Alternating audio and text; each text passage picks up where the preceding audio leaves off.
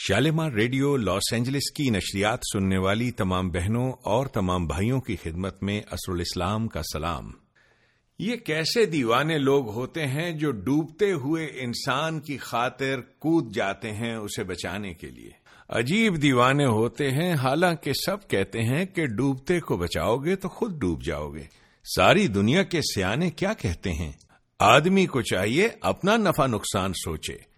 پر یہ کیسے لوگ ہوتے ہیں جو ڈوبتے کی خاطر کود پڑتے ہیں، اسے بالوں سے پکڑتے ہیں اور ستائے آپ پہ لے آتے ہیں؟ یہ کیسے لوگ ہوتے ہیں جو آگ میں کود جاتے ہیں اور آگ کے اندر جلنے والے کو بچا کے لے آتے ہیں؟ انسان اتنا خود غرض واقع ہوا ہے کہ ان باتوں پر عمل کرنا تو درکنار، ان باتوں کے بارے میں کچھ تھوڑی دیر سننا بھی اپنا ٹائم ویسٹ کرنے کے مترادف سمجھتا ہے۔ دوسری جانب انسانوں کی وہ قسم ہے جو اپنا پیٹ کاٹ کے دوسرے انسانوں کو بچانے کی فکر میں لگے رہتے ہیں۔ وہ کون لوگ ہوتے ہیں جو مذہب اور توہم پرستیوں کی تاریکیوں میں ڈوبی ہوئی قوم کو بچانے کی خاطر کود پڑتے ہیں اور اس قوم کے ایک ایک فرد کو بالوں سے پکڑ کے کھینچ کے باہر لاتے ہیں اور اسے زندگی عطا کرتے ہیں۔ شاید آپ کہیں کہ ایسا تو کوئی بھی نہیں کرتا۔ استحصال اور غریبی اور جہالت کی گہری گہری کھائیوں میں غرق شدہ قوم کو کون بچاتا ہے؟ ہاں ایسے انسان ہوتے ہیں اور قرآن کریم کا خدا اپنے وجود کی شہادت کے طور پہ ان انسانوں کو پیش کرتا ہے، گواہی کے طور پہ۔ قرآن کا خدا ان انسانوں کو اپنے وجود کی شہادت کے طور پہ پیش کرتا ہے۔ ولنازیات غرقا۔ وہ جو ڈوبتی ہوئی اقوام کو، غرق شدہ قوموں کو۔ وہ قومیں جو جہالتوں اور تاریکیوں کی دلدل میں ڈوب چکی ہیں۔ وہ انسان جو اٹھتے ہیں اس قوم کے افراد کو بالوں سے پکڑ کے جھنجھوڑتے ہیں اور ستائے آپ پہ لے آتے ہیں۔ نشہ پلا کے گرانا تو سب کو آتا ہے۔ مزہ تو جب ہے کہ گرتوں کو تھام لے ساکی۔ یہ کون لوگ ہیں جو انسانوں کو محض انسان ہونے کی جہد سے پہچانتے ہیں اور انسانوں کو انسان سمجھ کر ڈوبے ہوئے غرق شدہ انسانوں کو بچاتے ہیں۔ یہ کون لوگ ہیں؟ ہندو، مسلم، سکھ، عیسائی، یہودی، جو کوئی بھی مذہب ہو، پر یہ وہ لوگ ہوتے ہیں، ان کے لیے سب انسان برابر ہوتے ہیں۔ یہ کون لوگ ہوتے ہیں؟ آئیں ایک نگاہ دنیا کے افراد کی طرف دوڑائیں۔ ہر فرد کا مقصد ہر فرد کا مقصد، اگر وہ مذہب پرست ہے، تو اس کی زندگی کا واحد مقصد ہے اپنی نجات۔ وہ اپنی نجات کی فکر میں ایسا غلطاں و پیچاں رہتا ہے، اپنی نجات کے لیے کوشش کرتا ہے سی و کاوش کرتا ہے، پوجا پاٹ کرتا ہے، نمازیں پڑھتا ہے، روزے رکھتا ہے، مشقتیں کرتا ہے، ریاضتیں اٹھاتا ہے۔ اسے اس کی فکر نہیں ہوتی کہ ہمسائے کی بھی نجات ہوئی ہے کہ نہیں۔ اسے اس کی فکر نہیں کہ اس کے ہمسائے کی بھی بخشش ہوگی کہ نہیں۔ اسے اپنی نجات کی فکر ہے۔ یہ تو ہے مذہب پرست آدمی۔ اگر دنیا دار ہے تو اس کے لیے اپنی زندگی، اپنی خوشحالی کی زندگی فارغ البالی کی زندگی، کامیابی کی زندگی، اسے اسی کی فکر لاحق رہتی ہے۔ اگر آپ افراد سے لے کر اقوام تک جاتے ہیں تو نظر آتا ہے ہر قوم اپنے استحکام، اپنی توانائی اور اپنے غلبے کی فکر میں رہتی ہے، خواہ اس کے لیے اسے دس اور قوموں کا خون ہی کیوں نہ چوسنا پڑے؟ وہ چوسے گی اسے صرف اپنی اپنی قوم کی فکر ہوتی ہے، دوسروں کی نہیں۔ قوم کا ہیرو کون ہوتا ہے؟ وہی جسے پیٹریاٹ یا محب وطن کہتے ہیں۔ یہ محب وطن کون ہوتا ہے؟ وہ جو اپنی قوم کے مفاد کے لیے ہر دوسری قوم کا گلا گھونٹنے کو تیار ہوتا ہے۔ یہ جب آپ سیر کو نکلتے ہیں دنیا کی اور بڑے بڑے شہروں میں جاتے ہیں اور عظیم الشان مجسمے دیکھتے ہیں، یہ وہ لوگ جن کے بارے میں کہا جاتا ہے، تاریخ میں ان کا نام سنہرے حروف میں لکھا گیا ہے، ان میں سے اکثریت کن لوگوں کی ہوتی ہے؟ یہ مجسمے کن لوگوں کے ہوتے ہیں؟ ان لوگوں کے۔ جنہوں نے اپنی قوم کے مفاد کی خاطر دوسری اقوام کا گلا گھونٹا ہوتا ہے۔ وہ جن کا عقیدہ ہے مائی کنٹری رائٹ اور رانگ اس عقیدے کو صحیح طور پہ سمجھنا ہو تو وہ جو سینٹنس ہے اٹلی کے پہلے prime minister Camillo Benso Cavour, ان کا ایک جملہ ہے جس کا ترجمہ کچھ یوں ہے کہ جو کچھ ہم اپنے وطن یا قوم کے لیے یا ملک کے لیے کرتے ہیں، اگر وہی کچھ نجی طور پر اپنی ذات کے لیے کریں تو کتنے بڑے شیطان کہلائیں گے؟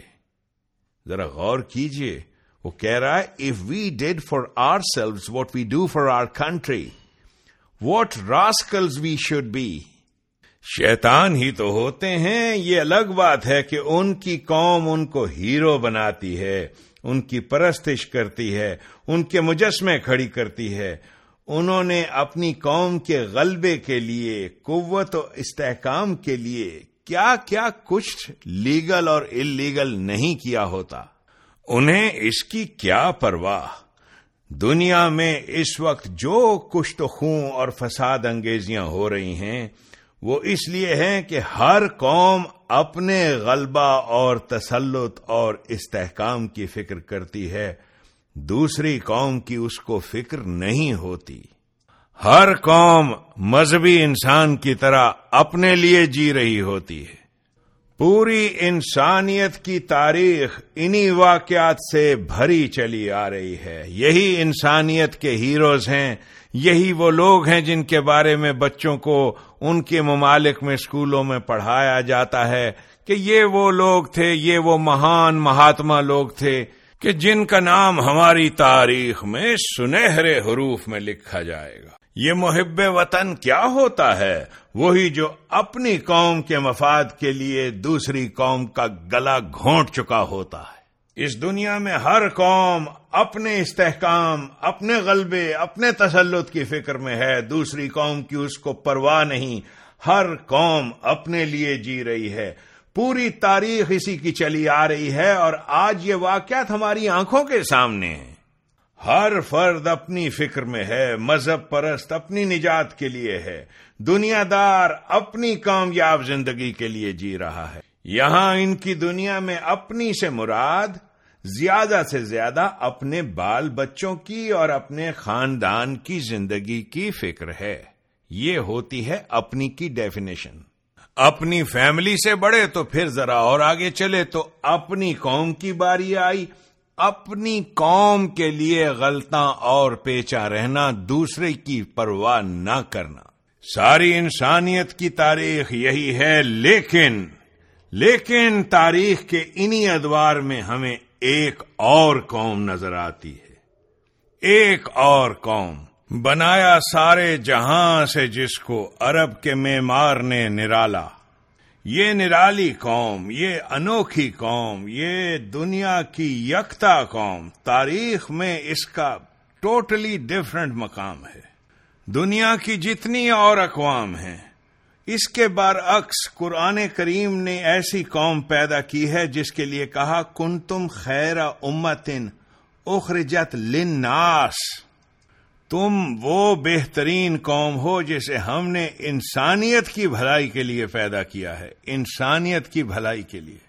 یہ وہ مقام ہے جہاں قرآن کریم کی تعلیمات، ساری دنیا کی تعلیمات کے مقابلے میں بے مثل و بے نظیر نظر آتی ہیں۔ اخرجت لنا ساری انسانیت کے لیے۔ جب سے انسان کے شعور نے آنکھ کھولی ہے، جب سے تاریخ مرکوم ہونا شروع ہوئی ہے آج تک تاریخ میں کسی مقام پہ یہ نظر نہیں آئے گا کہ کسی قوم سے کہا گیا ہو کہ تمہیں ہم نے پیدا اس لیے کیا ہے کہ تم نوئے انسانی کی بھلائی کرو۔ یہ ہے وہ وجہ جس کی خاطر یہ قوم اٹھی تھی۔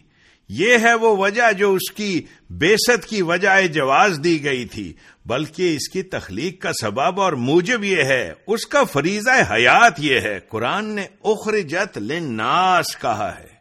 اناس ساری انسانیت کے فائدے کے لیے۔ اور اس کا فریضہ کیا ہے؟ نو انسانی جن زنجیروں میں جکڑی ہوئی ہے۔ یہ ان زنجیروں کو توڑے گی۔ اپنی نہیں، اپنی قوم کی نہیں، اپنے وطن کی نہیں، پوری انسانیت کی ان زنجیروں کو توڑے گی جن میں انسانیت جکڑی ہوئی ہے۔ ان کے سروں کے اوپر جتنی بڑی بڑی بوجھل سلیں ہیں، ان سلوں کو اتار کر پھینکے گی۔ وہ یاد او ان ہوم اسرا ہوم و لغلال التی کانا یہ ان کا فریضہ ہے۔ یعنی ان تمام زنجیروں کو جہالت کی زنجیریں۔ جہالت کی وہ تمام زنجیریں جس میں انسانیت جکڑی ہوئی چلی آ رہی ہے۔ ان سے انسانیت کو آزاد کرائے گی۔ یہ قوم کتنی بلندیوں پر تھی اور دیکھیے کہ جب پستیوں میں گری ہے تو کن پستیوں میں جا کر گر گئی ہے۔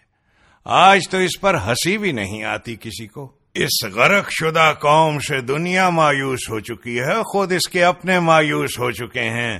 لیکن سلام ہے ان لوگوں کو جو آج بھی اٹھتے ہیں اور اس قوم کو، اس غرق شدہ قوم کو بالوں سے پکڑ کر ستائے آپ پہ لانے کی کوشش کر رہے ہیں۔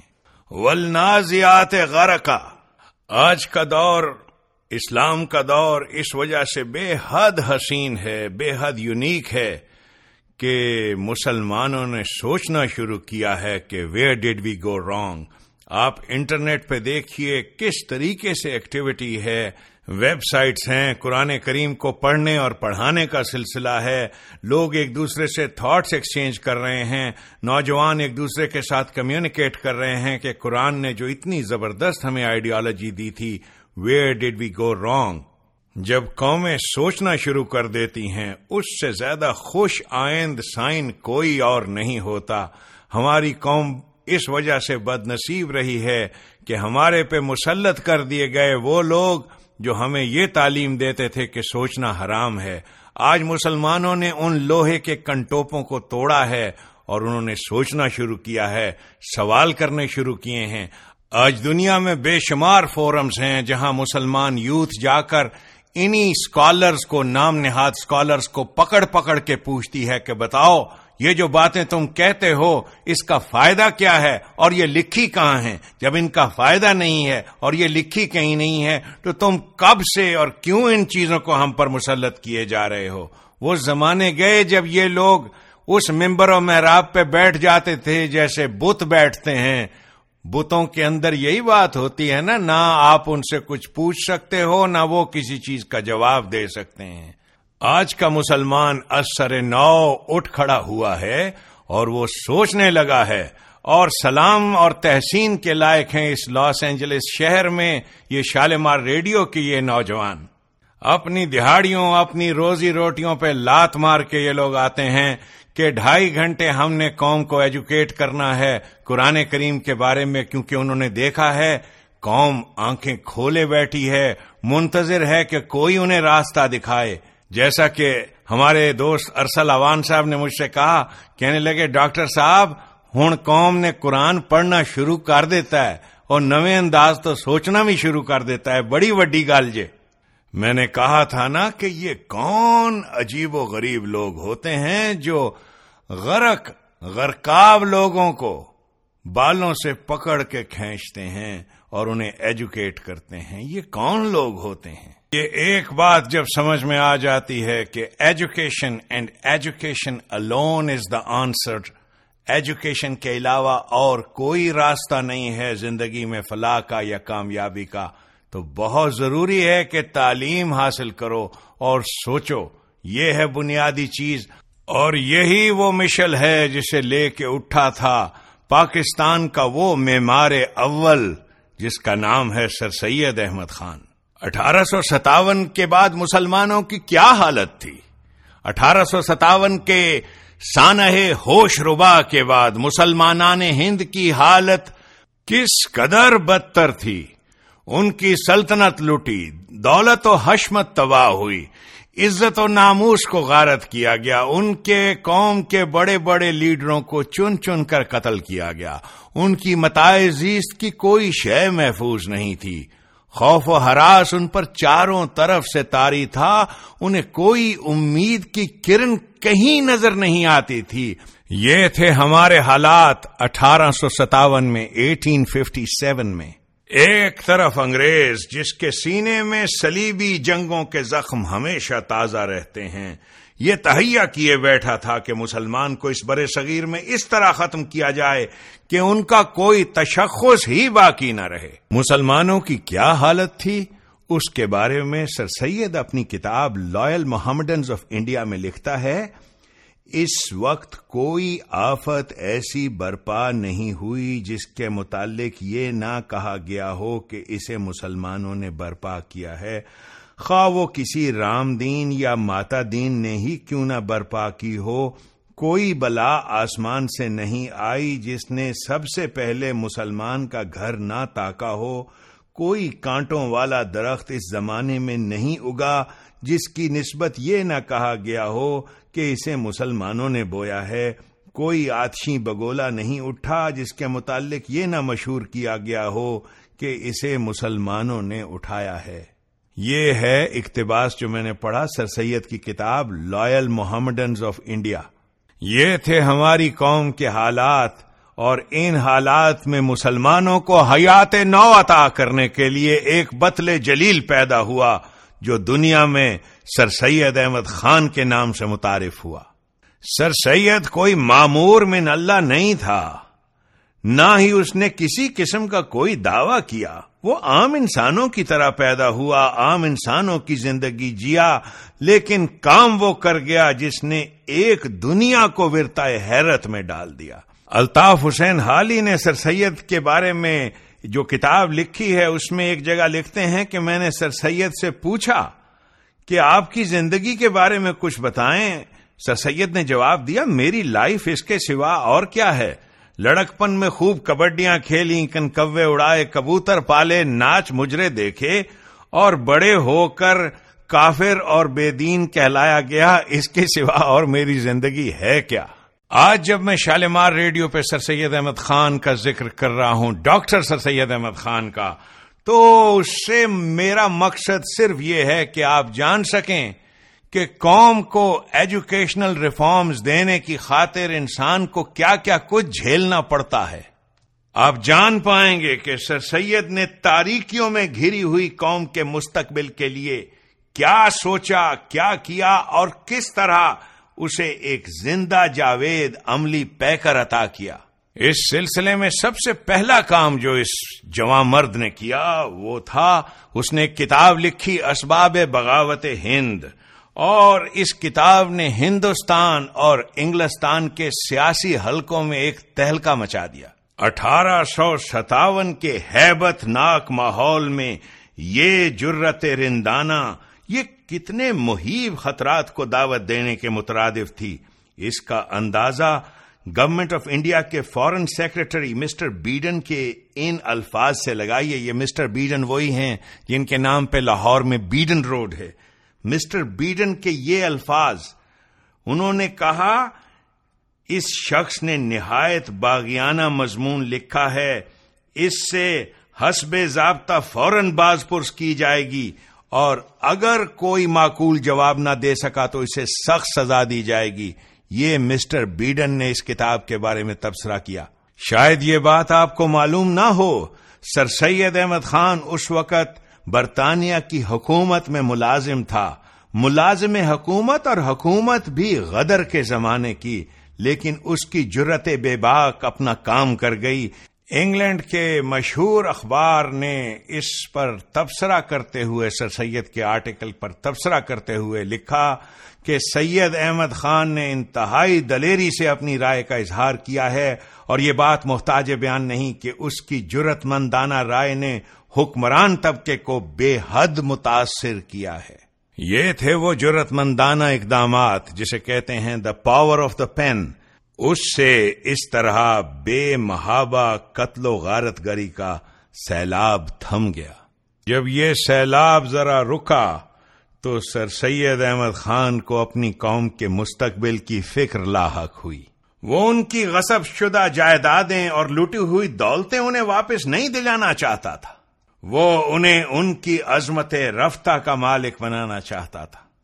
اس نے یہ معلوم کرنے کے لیے کہ قوموں کے عروج و زوال کا سیکرٹ کیا ہے۔ قوموں کی رینسانس قوموں کی نشت ثانیہ کا راز کیا ہے۔ اس چیز کو جاننے اور سمجھنے کے لیے سر سید نے اپنی راتوں کی نیند حرام کر لی۔ تب جا کے اسے یہ بات سمجھ میں آئی کہ education and education alone is the answer جہان تازہ کی افکار تازہ سے ہے نمود، کہ سنگ و خشت سے ہوتے نہیں جہاں پیدا۔ پتھر مارنے سے، جلوس نکالنے سے، ہائے ہائے اور مردہ کرنے سے قومیں نہیں بنتی ایجوکیشن سے بنتی ہیں۔ جہان تازہ کی افکار تازہ سے ہے نمود، کہ سنگ و خش سے ہوتے نہیں جہاں پیدا۔ وہ اپنی قوم میں انسان پیدا کرنا چاہتا تھا۔ اس نے اس حقیقت کو پا لیا کہ قوم کی حیات تازہ کے لیے اس کے سوا کوئی چارہ کار نہیں کہ ان میں ایسے انسان پیدا کیے جائیں جو ان فرسودہ جہالت سے پر راستوں کو چھوڑیں جہاں سے قوم کے جنازے قبرستانوں تک پہنچے تھے۔ جب تک قوم ان راستوں کو نہیں چھوڑتی، جن راستوں سے قوم کے جنازے قبرستانوں تک پہنچے تھے، قوم ترقی نہیں کر سکتی۔ اس نے یہ راز پہچان لیا کہ قوم کو اپنی جدت فکر اور ندرت عمل سے نئی راہیں تراشنی ہوں گی جو کاروان ملت کو ان کی منزل مقصود تک پہنچا سکتی ہیں۔ ذرا دیکھیے کہ وہ اس حقیقت کو کیسے درخشندہ الفاظ میں بیان کرتا ہے۔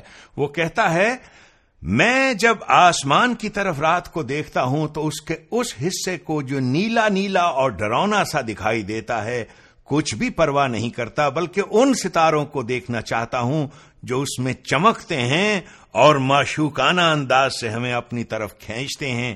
کیا تم اپنی قوم میں اس قسم کے لوگ پیدا کیے بغیر جو ستاروں کی طرح چمکتے ہوں، اپنی قوم کو معزز اور دوسری قوم کی نگاہوں میں باعزت بنا سکتے ہو؟ سر سید احمد خان قوم میں انسان پیدا کرنا چاہتا تھا۔ انسان سازی ایجوکیشن یہ بہت ٹف کام ہے، اس لیے کہ مذہبی اقوام کا سب سے بڑا عالمیہ یہ ہوتا ہے۔ وہ ان جہالتوں سے نکلنا چاہتے ہی نہیں جن جہالتوں نے انہیں ڈبویا ہوتا ہے۔ سر سید نے یہ بات اچھی طرح سے سمجھ لی کہ جو قوم اپنے زمانے کی علمی سطح تک نہیں پہنچتی، وہ کبھی اقوام عالم کی صف میں کھڑی ہونے کے قابل نہیں ہو سکتی۔ چنانچہ اس نے دیکھا کہ ہندوستان میں آنے والے دور میں حکومت جسمانی قوت سے کہیں زیادہ ذہنی صلاحیت کے بل پوتے پر قائم ہوگی۔ وہ جسمانی قوت کے زمانے گئے اٹھارہ سو ستاون کے غدر کے ایک ہی سال بعد یعنی اٹھارہ سو اٹھاون میں کلکتہ بمبے مدراس میں جدید علوم کی یونیورسٹیاں قائم ہو گئی تھیں، جن میں ہمارے ہندو بھائی تو جوک در جوک داخل ہو رہے تھے، لیکن مسلمانوں کے علماء کرام نے فتوا دے رکھا تھا کہ انگریزی پڑھنا حرام ہے۔ اس وجہ سے مسلمان انگریزی زبان، انگریزی میں لکھی ہوئی کتابیں انہیں شجر ممنوع سمجھ کے دور ہٹ جاتا تھا۔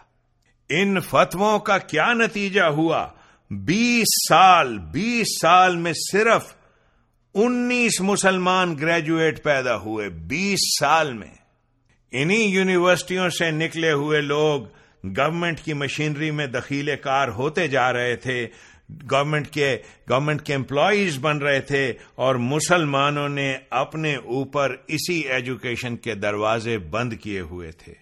اٹھارہ سو تریسٹھ میں جب سر سید احمد خان غازی پور میں تعینات تھے انہوں نے ایک سوسائٹی بنائی، ایجوکیشنل سوسائٹی، اس کا نام رکھا محمدن سائنٹیفک سوسائٹی تاکہ مسلمان سائنس پڑھ سکیں۔ نام دیکھیے، محمدن سائنٹیفک سوسائٹی۔ اس کا اولی مقصد یہ تھا کہ عصر حاضر کے علوم کے متعلق جو کتابیں انگریزی زبان میں شائع ہوں، ان کا اردو میں ترجمہ کیا جائے تاکہ مسلمان ان علوم سے واقفیت حاصل کریں اور اس کے بعد ان کے دل میں خود ان علوم کو حاصل کرنے کا شوق پیدا ہوگا۔ اس کے بعد سر سید نے دوسرا قدم اٹھایا اور غازی پور میں ماڈرن طرز پر ایک مقامی مدرسے کی داغ بیل ڈالی۔ سر سید کے دل میں علم کی عظمت کا احساس اس قدر شدید تھا۔ اس کا اندازہ ان کی اس دعا سے لگائیے۔ یہ وہ دعا ہے جو انہوں نے جس دن اس مدرسے کا سنگ بنیاد رکھا یہ دعا ان کے لبوں پر آ گئی اور کتابیں لکھنے والوں نے اس اس دعا کو کتابوں میں شامل کر لیا۔ انہوں نے دعا کی اور یہ ہے سر سید کی دعا۔ اے خدا، ہم میں روز بروز علم کی کمی اور جہالت کی تاریکی کی ترقی ہوتی جاتی تھی۔ تو نے ہمارے دلوں کو پھیرا کہ ہم علم کی روشنی پھیلانے پر مستعد ہوئے۔ اے خدا، بے شک سب کے دل تیری انگلیوں میں ہیں۔ جس طرف تو چاہتا ہے پھیر دیتا ہے۔ ہم سب تیرا شکر ادا کرتے ہیں کہ تو نے ہمارے دلوں کو ایسے کاموں کی طرف پھیرا جو نہ صرف ہمارے ہی لیے مفید ہیں، بلکہ جو ہمارے بعد جو بہت سی نسلیں آنے والی ہیں، ان کے لیے بھی ایک روشنی ہے۔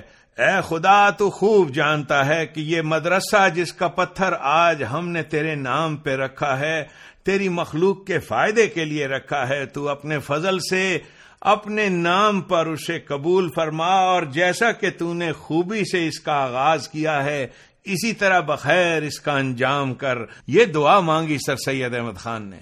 سر سید غازی پور سے تبدیل ہو کر علی گڑھ آئے تو سائنٹیفک سوسائٹی بھی ان کے ساتھ علی گڑھ منتقل ہو گئی۔ یہاں علی گڑھ پہنچ کر انہوں نے سوسائٹی کا اخبار علی گڑھ انسٹیٹیوٹ گیزٹ اس نام سے جاری کیا اور اس طرح ماڈرن ایجوکیشن کی اہمیت اور افادیت کا چرچا دور دور تک پہنچنے لگا۔ ان کی یہ کوشش ہمارے شالمار ریڈیو کی کوشش کی طرح بالکل ابتدائی اور مقامی سی تھی۔ مسلمانوں کے اجتماعی مستقبل کے متعلق سر سید جو کچھ سوچ رہا تھا اس کا عملی پروگرام ہنوز اس کے ضمیر کی گہرائیوں میں پہلو بدل رہا تھا۔ وہ مسلمان کی تعلیم کو ایک عالمگیر نہیں تو کم از کم ملک گیر حیثیت دینا چاہتا تھا۔ لیکن سر سید تو ایک پریکٹیکل آدمی تھا۔ وہ اپنے ہر نظریے کے لیے ذاتی معلومات اور تجربہ حاصل کرنا ضروری سمجھتا تھا۔ عصر حاضر کی تعلیم کا مرکز اور سر چشمہ اس زمانے میں یورپ ہی تو تھا۔ اس لیے سر سید نے فیصلہ کیا، وہ یورپ جا کر اپنی آنکھوں سے دیکھے گا کہ اس تعلیم کا نہج اور طریقہ کیا ہے۔ اس زمانے میں یورپ کا سفر کوئی آسان بات نہیں تھی۔ سب سے بڑا مسئلہ اخراجات کا تھا۔ اس مقصد کے لیے سر سید نے اپنی لائبریری کو بیچ دیا، کوٹھی کو گروی رکھ دیا۔ سفر کی تیاری کی۔ مولانا حالی کا بیان ہے کہ جب ہم لوگ ان مصیبتوں کا ذکر کرتے ان مالی مشکلوں کا، تو وہ کہتے کہ یہ سب صحیح ہے، لیکن میرا مقصد پورا نہیں ہو سکتا جب تک میں بذات خود اس اصول طرز تعلیم سے واقفیت نہ حاصل کر لوں۔ چنانچہ وہ اپنے دونوں بیٹوں سمیت اپریل 1869 میں یورپ کی طرف روانہ ہو گئے۔ وہ اپنے قیام یورپ میں اور یہ 1869 کا پیریڈ ہے۔ اس کے بارے میں سر سید لکھتے ہیں میں آپ کو یقین دلاتا ہوں کہ جب میں نے یورپ میں کوئی عمدہ چیز دیکھی، جب کبھی عالموں اور مہذب لوگوں کو دیکھا، جب کبھی علمی مجلسیں دیکھیں جہاں کہیں عمدہ مکانات دیکھے، جب کبھی عمدہ پھول دیکھے، جب کبھی کھیل کود ایش و آرام کے جلسے دیکھے، یہاں تک کہ جب کوئی خوبصورت شخص دیکھا تو مجھ کو ہمیشہ اپنا وطن اور اپنی قوم یاد آئی اور نہایت رنج ہوا کہ ہماری قوم ایسی کیوں نہیں؟ جہاں تک ہو سکا، ہر موقع پر میں نے مسلمانوں کی ترقی کی تدبیروں پر غور کیا۔ یہ تھا سر سید احمد خان۔ اور سب سے اول تدبیر جو اس نے سوچی قوم کے لیے، قوم ہی کے ہاتھوں سے ایک مدرسۃ العلوم کالج قائم کیا جائے۔ October eighteen seventy Sir Syed Hindustan واپس پہنچتے ہیں اور یہاں پہنچنے پر وہ ایک کمیٹی بناتے ہیں۔ اس کمیٹی کا نام دیکھیے خاص گارے ترقی تعلیم مسلمان۔ خاص گارے ترقی تعلیم مسلمان، جس کا فریضہ یہ تھا کہ وہ ریسرچ کرے کہ مسلمان تعلیم میں پیچھے کیوں ہیں۔ خاص ترقی تعلیم کی کمیٹی کے پہلے اجلاس میں شرکت کی غرض سے نواب محسن الملک جلسے کے انعقاد کی تاریخ سے ایک دن پہلے پہنچ گئے اور سر سید کے ہاں ہی قیام کیا، وہ لکھتے ہیں، رات کو سر سید نے میرا پلنگ بھی اپنے کمرے میں بچھوایا تھا۔ گیارہ بجے تک مسلمانوں کی تعلیم کے متعلق باتیں ہوتی رہیں، اس کے بعد میری آنکھ لگ گئی۔ دو بجے کے قریب میری آنکھ کھل گئی تو میں نے سر سید کو اپنے پلنگ پر نہ پایا۔ میں انہیں دیکھنے کے لیے کمرے سے باہر نکلا، دیکھتا کیا ہوں کہ برامدے میں ٹہل رہے ہیں اور زارو قطار روتے جاتے ہیں۔ میں نے گھبرا کر پوچھا کہ کیا خدا نخواستہ کہیں سے کوئی افسوسناک خبر آئی ہے؟ یہ سن کر اور زیادہ رونے لگے اور کہا، اس سے زیادہ اور کیا مصیبت ہو سکتی ہے کہ مسلمان بگڑ گئے اور بگڑتے جا رہے ہیں، کوئی صورت ان کی بھلائی کی نظر نہیں آتی۔ میری ساری رات اسی ادھیڑ بن میں گزر گئی۔ اس کے بعد سر سید نے کہا کہ مجھے فکر یہ لاحق ہے کہ دیکھوں کہ کل جلسے کا انجام کیا ہوتا ہے، کسی کے کان پہ جوں رینگتی ہے کہ نہیں۔ کسی کے کان پہ جوں رینگتی ہے کہ نہیں؟ نواب محسن الملک لکھتے ہیں کہ سر سید کی یہ حالت دیکھ کر جو کیفیت میرے دل پر گزری، اس کو بیان نہیں کر سکتا اور جو عظمت اس شخص کی اس دن سے میرے دل میں بیٹھی ہوئی ہے، اس کو میں ہی جانتا ہوں۔ فکر و نظر کا وہ عالم۔ کہ اصول و طریقے تعلیم سے واقفیت حاصل کرنے کے لیے قرضے اٹھا کر یورپ کا سفر اختیار کرتے ہیں اور سوز و گداز کی یہ کیفیت کہ اس غم میں راتیں رو رو کر گزار دیتے ہیں کہ مسلمان بگڑتے جا رہے ہیں اور ان کے سنبھلنے کی کوئی صورت نظر نہیں آتی۔ اس کمیٹی نے ابتدائی تحقیق کے سلسلے میں بڑا کام کیا۔ بڑے بڑے اہل و رائے حضرات، مشورے، یو جسے آج کے زمانے میں ہم تھنک ٹینک کہتے ہیں، ان تمام لوگوں سے تجاویز مانگی، اشتہارات شائع کیے، مضامین لکھوائے، جلسے کیے، چندے جمع کیے، رپورٹیں مرتب کیں، اور اس ملک گیر مہم کے بعد سر سید اس نتیجے پر پہنچے کہ علی گڑھ کو جدید تعلیم کا مرکز قرار دے کر کام کی ابتدا کر دی جائے۔ خواہ وہ کتنے ہی چھوٹے پیمانے پہ کیوں نہ ہو۔ چنانچہ طے پایا کہ سب سے پہلے ایک چھوٹے سے مدرسے کا اجرا کر کے اہل ملک کو نمونتاً دکھلایا جائے کہ ہمارے پیش نظر مقصد کیا ہے۔ چنانچہ اللہ کا نام لے کر چوبیس مئی اٹھارہ سو پچہتر۔ اور اس تاریخ کو یاد رکھیے، چوبیس مئی اٹھارہ سو پچہتر کو اس مدرسے کی بنیاد رکھی گئی۔ یہ ایک مدرسے کی بنیاد نہیں تھی، بلکہ جیسا کہ آپ جانیں گے، یہ حقیقت میں قیام پاکستان کی پہلی اینٹ تھی۔ اس کے بعد سر سید نے محسوس کیا کہ اب ملازمت میں رہتے ہوئے کام کرنے سے بات نہیں بنے گی۔ اب مجھے سارا وقت اس تحریک کے لیے وقف کر دینا ہے، چنانچہ انہوں نے ایک سال بعد پینشن لے لی اور علی گڑھ کو مستقل اپنا مسکن بنا لیا۔ یہاں ایک بات بہت اہم ہے، سر سید کی بیوی کا انتقال اٹھارہ سو اکاسٹھ میں ہوا۔ ایٹین سکسٹی ون اور یہ وہ زمانہ ہے جب سر سید کی عمر چوالیس برس تھی۔ انہوں نے اس کے بعد شادی نہیں کی تاکہ گھر کے جھمیلوں سے آزاد رہ کر اپنی پوری زندگی اس مقصد کے لیے فارغ رکھی جائے۔ اسے کہتے ہیں مقصد سے عشق۔ جب اس انگارہ خاکی میں ہوتا ہے یقین پیدا، تو کر لیتا ہے یہ بالوں پر روح الامی پیدا۔ سب سے پہلا مرحلہ اس درسگاہ، اس یونیورسٹی کے لیے بلڈنگ کی تعمیر تھی۔ اور چونکہ اسکیم یہ تھی کہ اس مدرسے کو کالج اور پھر یونیورسٹی تک لے جایا جائے گا، اس لیے عمارت کی اسکیم وسیع پیمانے پر تیار ہوئی تھی۔ اس کے لیے کافی روپے کی ضرورت تھی جو پبلک کے چندے ہی سے مہیا ہو سکتا تھا۔ اس کے لیے سر سید جھولی بغل میں ڈال کر چل نکلا۔ ملک کے کونے کونے میں پہنچا، لوگوں سے ایک ایک پیسہ بھیک کے طور پر مانگا، اس کے لیے وہ کوئی گوشہ چھوڑتے ہی نہیں تھے۔ پٹیالہ گئے تو معلوم ہوا کہ وزیر ریاست کے ہاں پوتا ہوا ہے۔ اس کی خوشی میں عام رسم کے مطابق چراغی کے پانچ روپے مانگنے کے لیے چلے گئے، جس پر انہوں نے ایک معقول رقم نظر کر دی۔ ان کے ایک دوست دور دراز سفر سے علی گڑھ آئے، آپ سے ملنے گئے تو کہا میں سید ہوں، امام زامن کا روپیہ مانگنے آیا ہوں۔ ان سے یوں پیسے لے لیے۔ ان کے دوستوں کا حلقہ کہتے ہیں، بہت وسیع تھا، جہاں جاتے وہ دعوت کرتے، دعوت قبول کر لیتے، لیکن بعد میں کہہ دیتے کہ بابا، جو کچھ میری ضیافت میں خرچ کرنا ہے، مجھے نقد دے دو یونیورسٹی کے لیے۔ اس دور کے اپنے لکھے ہوئے ایک آرٹیکل میں سر سید فرماتے ہیں، ہمارا تو اب یہ حال ہو گیا ہے کہ ہمارے دوست بھی اب ہم سے ملتے ہوئے ڈرتے ہیں کہ کہیں کچھ سوال نہ کر بیٹھیں۔ ہماری صورت ہی اب سوال ہو گئی ہے۔ ایک دن سر سید نے اپنے ایک پرانے دوست سے چندے کا تقاضا کیا تو ان کے دوست نے بدمزہ ہو کر کہا کہ صاحب، اب تو چندہ دیتے دیتے تھک گئے۔ سر سید نے کہا ارے میاں، اب کوئی دن میں ہم مر جائیں گے، پھر تم سے کون چندے مانگے گا؟ یہ الفاظ سر سید نے کچھ اس طور پر ادا کیے کہ دونوں دوست جو تھے آپ دیدہ ہو گئے اور فوراً انہوں نے چندہ دے دیا۔ انہوں نے اپنی دوستی اور رشتہ داری کے تعلقات تک کو کالج کے لیے چندے کے ساتھ مشروط کر دیا تھا، چنانچہ ایک بار اپنے بچپن کے نہایت گاڑے دوست کو جو صاحب استطاعت تھے لیکن کالج کے کچھ سرگرم معاون نہیں تھے، انہیں صاف کہلا بھیجا کہ مدرسے کی مالی مدد کے بغیر ہماری دوستی قائم نہیں رہ سکتی۔ چندہ مانگنے کے علاوہ انہوں نے بے شمار اور طریقوں سے بھی روپیہ اکٹھا کیا۔ کبھی اپنے دوستوں کی کتابیں بیچ کر روپیہ پیدا کیا۔ کبھی علی گڑھ کی نمائش میں کتابوں کی دکان لگائی اور خود کتابیں بیچنے کے لیے دکان پر بیٹھے۔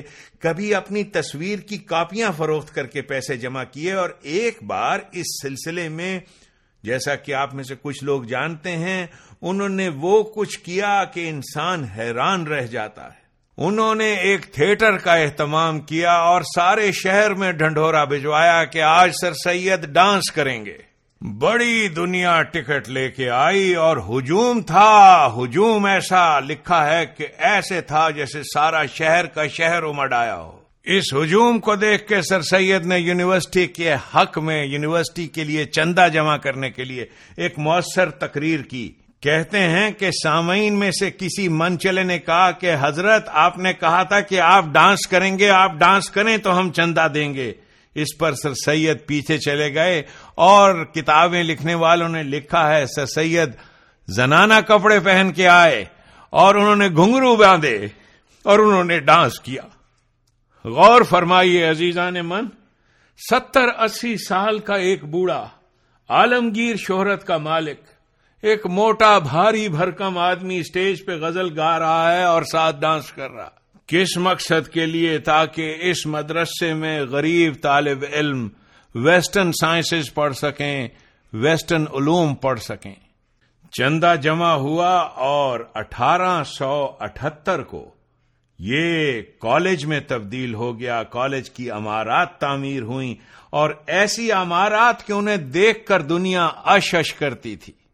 سر سید، اس لٹی پٹی قوم کی باز آفرینی کے لیے یہ کچھ کر رہا تھا اور اس دور میں ہمارے علماء کرام اس کے پیچھے کفر کا ڈنڈا لیے پھرتے تھے۔ جب سر سید نے مدرسے کی بنیاد رکھی تو ایک مولوی صاحب نے فتویٰ صادر کیا کہ جو لوگ اس مدرسۃ العلوم میں جائیں گے، در حقیقت وہ مسلمان نہیں ہیں۔ جب سر سید کی کوششیں ذرا آگے بڑھیں تو دلی سے ایک مفتی صاحب، ان کا نام ہے مولوی کریم اللہ، یہ اٹھے اور انہوں نے فتوا دے دیا۔ اور یہ فتوا سنیں، اس فتوے کے الفاظ ہیں، ایسی ناپاک جگہ کا نام مدرسہ رکھنا اور محلے تعلیم و تحصیل اس کو سمجھنا، آدمیت سے نکلنا ہے اور زمرہ حیوانیت میں داخل ہونا ہے۔ بالکل عاطل، بلکہ صرف کرنا مال کا ایسے محل میں موجب کنندہ ہونا جہنم اور ایسے بے محل مسائی کا ہونا ہیما اور حتب بننا لازم، الحاصل ایسی غارتی ایمان اور مال کی اور للہ سمجھنا اپنے مال کا خیال خام ہے۔ نے نے یوں سمجھو کہ اپنے ہاتھ سے جہنم میں مکان تعمیر کرنا ہے۔ یہ سننے والے معاف کریں، ہمارے زمانے میں اور ابھی تک یہ فتوے جو ہیں ہمیشہ جناتی زبان میں لکھے جاتے ہیں۔ فرنگی محل لکھنؤ کے مولوی عبد الحی صاحب آگے بڑھے اور انہوں نے جو فتوا دیا وہ یہ تھا یہ شخص مخرب دین اور ابلیس لعین کے وسوسے سے صورت اسلام میں تقریب دین محمدی کی فکر میں ہے۔ اور آپ کو معلوم ہے جب یہاں کے ہندوستان کے فتوا سے فتوا پلورل ہے فتوے کی، ان فتووں سے جی نہیں بھرا تو یہ دوڑے دوڑے مکہ موزمہ پہنچے اور وہاں سے جو مفتیان مذاہب اربا مفتیان مذاہب اربا یہ وہ حنفی، شافعی، مالکی اور ہمبلی ان کو مذاہب اربا کہتے ہیں۔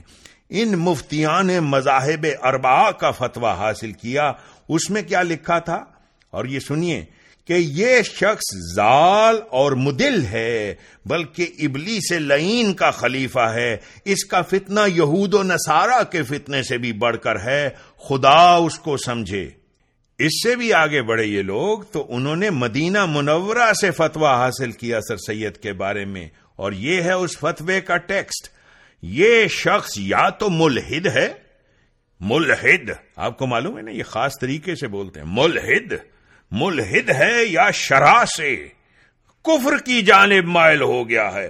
پس اگر اس شخص نے گرفتاری سے قبل توبہ کر لی اور ان گمراہیوں سے رجوع کر لیا تو قتل نہ کیا جائے، ورنہ اس کا قتل واجب ہے دین کی حفاظت کے لیے۔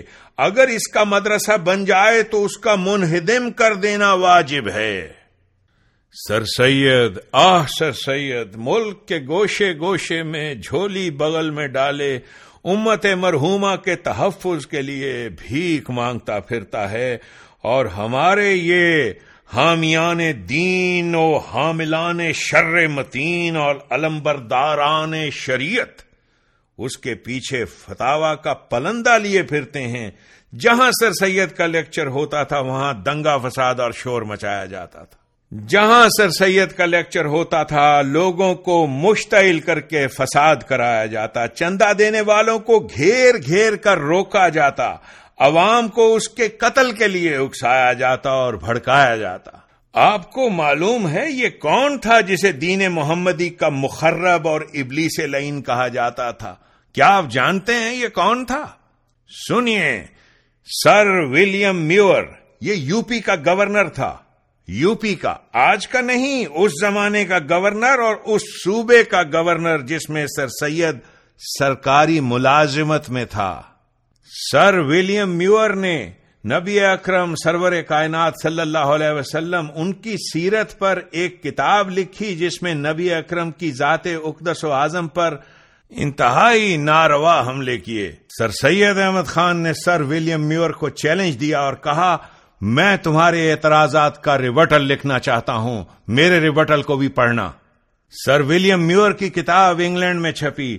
سر سید احمد خان نے بھی اس کا جواب لکھا اور چاہا کہ وہ بھی انگلینڈ سے شائع ہو۔ اس کی پرنٹنگ پر اس دور میں چار ہزار روپے لاگت آتی تھی۔ سر سید احمد خان نے اپنی کتابیں، گھر کا سامان، کھانے، پکانے کے برتن بیچ کر سود پر قرضہ لے کر اپنے گہرے دوستوں سے بھیک مانگ کر بڑی مصیبت کے ساتھ یہ روپیہ فراہم کیا اور اس کتاب کو چھپوایا۔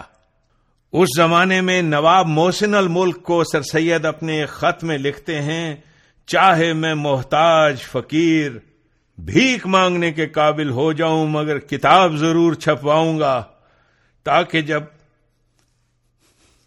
قیامت کے دن میرا نام پکارا جائے، تو خدا فرمائے کہ سید احمد کو بلاؤ جو اپنے نانا کے نام پر فقیر ہو گیا تھا۔ کتاب چھپی، سارا روپیہ ختم ہو گیا اور سر سید کے پاس ولایت سے واپس آنے تک کا کرایہ نہ رہا۔ نہ معلوم اس نے کس طرح اس کا انتظام کیا۔ یہ تھا وہ کافر و ملحد جس کے خلاف مکہ معظمہ اور مدینہ منورہ تک سے فتوے منگوائے جاتے تھے۔ اس کتاب کا جواب لکھنا ضروری تھا، لیکن تمام محافظان دین متین اپنے اپنے حجروں اور خانقاہوں میں بیٹھے دین کی حفاظت کر رہے تھے اور سارے ملک میں، سارے ملک میں فقط ایک یہ کافر اور ملحد تنہا تھا۔ سر سید نے کفر کے ان فتووں کے جواب میں کسی کو گالی نہیں دی، کسی پر غصے کا اظہار نہیں کیا، لیکن انہوں نے لکھا۔ اور یہ سنیے، وہ لکھتے ہیں، ہم کو ملحد زندیق اور لا مذہب کہنا کچھ تعجب نہیں۔ کیونکہ ہماری قوم نے خدا ذوالجلال کے سوا باپ دادا کے رسم و رواج کو اور اپنے قدیمی چال چلن کو دوسرا خدا مانا ہے اور پیغمبر آخر الزمان محمد الرسول اللہ صلی اللہ علیہ وسلم کے سوا اور بہت سے پیغمبر پیدا کیے ہیں۔ کتاب اللہ کے سوا انسانوں کی بنی ہوئی بہت سی کتابوں کو قرآن بنایا ہوا ہے اور ہم اس جھوٹے خدا اور فرضی پیغمبروں اور جعلی قرآنوں کو ایسا ہی برباد کرنے والے ہیں جیسے ہمارے جد امجد۔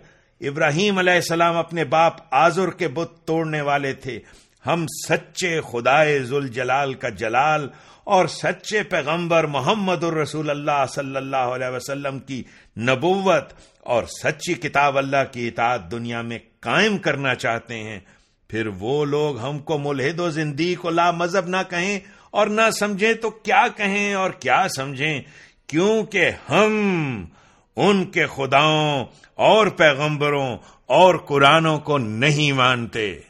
جہاں تک کفر و الحاد کے فتووں کا تعلق ہے، کتابوں والوں نے لکھا ہے کہ ان فتووں سے سر سید پر اثر تو نہیں ہوتا تھا، لیکن جب یہ حضرات کالج کے لیے چندے کے راستے میں روک بن کر کھڑے ہو جاتے تھے تو اس سے سر سید کو بہت دکھ ہوتا تھا۔ کتنا دکھ ہوتا ہوگا اس کا اندازہ ان کی اس تقریر کے چند فکروں سے لگائیے جو انہوں نے لاہور میں اس وقت کی جب وہ کالج فنڈ کے لیے پنجاب کا دورہ کر رہے تھے۔ اس دور میں بھی مولوی صاحبان سر سید احمد خان کے پیچھے ڈگ ڈگی لیے پھرتے تھے کہ کوئی شخص اس کی بات نہ سنے۔ سر سید نے لاہور میں ایک بہت بڑے اجتماع سے خطاب کرتے ہوئے کہا اے بزرگان پنجاب، میں فرض کرتا ہوں کہ میں بد عقیدہ ہوں، مگر میں آپ سے پوچھنا چاہتا ہوں کہ اگر ایک کافر آپ کی قوم کی بھلائی کے لیے کوشش کرے تو کیا آپ اسے اپنا خادم اور اپنا خیر خواہ نہیں سمجھیں گے؟ آپ کے لیے دولت سرا بنانے میں جس میں آپ آرام فرماتے ہیں اور آپ کے بچے پرورش پاتے ہیں آپ کے لیے مسجد بنانے میں جس میں آپ خدائے ذوالجلال کا نام پکارتے ہیں، چوڑے، چمار، کلی، کافر، بت پرست اور بد عقیدہ سبھی مزدوری کرتے ہیں، مگر آپ نہ کبھی اس دولت خانے کے دشمن ہوئے ہیں اور نہ کبھی اس مسجد کے منہدم کرنے پہ آمادہ ہوتے ہیں۔ بس آپ مجھ کو بھی اس مدرسۃ العلوم کے قائم کرنے میں ایک کلی، چمار کی مانند تصور کیجیے۔ اور میری محنت اور مشقت سے اپنے لیے گھر بننے دیجیے، اور اس وجہ سے کہ اس کا بنانے والا یا اس میں مزدوری کرنے والا ایک کلی چمار ہے، اپنے گھر کو مت ڈھائیے۔ کیا آپ صاحب مجھ بد بخت نامائے اعمال سیاہ کی شامت اعمال سے اپنی قوم کو اور ان کی اولاد کو نسلن بعد نسلن ڈبونا اور خراب و خستہ حالت میں ڈالنا چاہتے ہیں۔ اگر آپ صاحب میری حالت کو بدتر جانتے ہو، تو اس سے عبرت پکڑو۔ لیکن برائے خدا، اپنی قوم کی، اپنی اولاد کی بھلائی اور بہتری کی تو فکر کرو۔ مولانا حالی کا بیان ہے کہ سر سید کے منہ سے یہ الفاظ نکل رہے تھے اور سامعین پر سکتے کا عالم تاری تھا۔ کوئی مسلمان ایسا نہ تھا جو زارو قطار نہ رو رہا ہو۔ اور جو اپنی بسات سے زیادہ چندہ دینے پر آمادہ نہ ہو۔ خلوت ہی میں نہیں، خلوت میں بھی سر سید احمد خان اپنے ان مخالفین کے خلاف گالی گلوچ دشنام ترازی پر نہیں اترتے تھے اور اپنی کیفیت قلب کا اظہار کرتے تھے تو نہایت دل دوزی اور جگر سوزی کے ساتھ۔ مثلا وہ اپنے ایک دوست کو خط میں لکھتے ہیں، چھوٹا سا اقتباس سنیے۔ لکھتے ہیں، افسوس، خدا ہاتھ نہیں آتا، جناب رسول اللہ موجود نہیں، ورنہ ان میں سے ایک ایک کا ہاتھ پکڑ کر ان کے سامنے لے جاتا اور کہتا کہ اے خدا، اے جناب رسول خدا، محاکمہ کرو تم مجھ میں اور ان میں اور بتاؤ کہ تمہارا دوست دار کون ہے؟ یہ گناگار یا یہ دیندار؟ اور انشاءاللہ اللہ اگر خدا سچ ہے اور قیامت درست ہے تو یہ مار کا ہو کر رہے گا۔ لیکن شالمار ریڈیو سننے والی بہنوں اور بھائیوں، اس مارکے کے لیے قیامت تک کے انتظار کی تو کوئی ضرورت ہی نہیں، اس کا فیصلہ اسی دنیا میں ہو گیا۔ آج سر سید کا نام اسلام کے بہترین خادم اور ملت اسلامیہ کے سچے محسن کی حیثیت سے زمانے کے صفات پر درخشندہ ستاروں کی طرح چمک رہا ہے۔ ان جاہلوں کی تمام مخالفتوں کے باوجود علی گڑھ کالج بھی بنا اور یونیورسٹی بھی۔ اٹھارہ سو اٹھاون میں کالج کھلے اور ہمارے ہندو بھائیوں نے بکثرت داخلہ لینے شروع کر دیے، لیکن مسلمانوں سے کہا جاتا تھا کہ انگریزی پڑھنا حرام ہے۔ اٹھارہ سو پچہتر تک جب مدرسہ علی گڑھ کی بنیاد رکھی گئی، اس وقت ملک میں تقریباً ساڑھے آٹھ سو ہندو گریجویٹس تھے اور مسلمان گریجویٹس کی تعداد انیس یا بیس۔ اٹھارہ سو اٹھہتر میں علی گڑھ کالج کھلا اور اس کے بیس سال کے بعد سر سید کی وفات ہوئی۔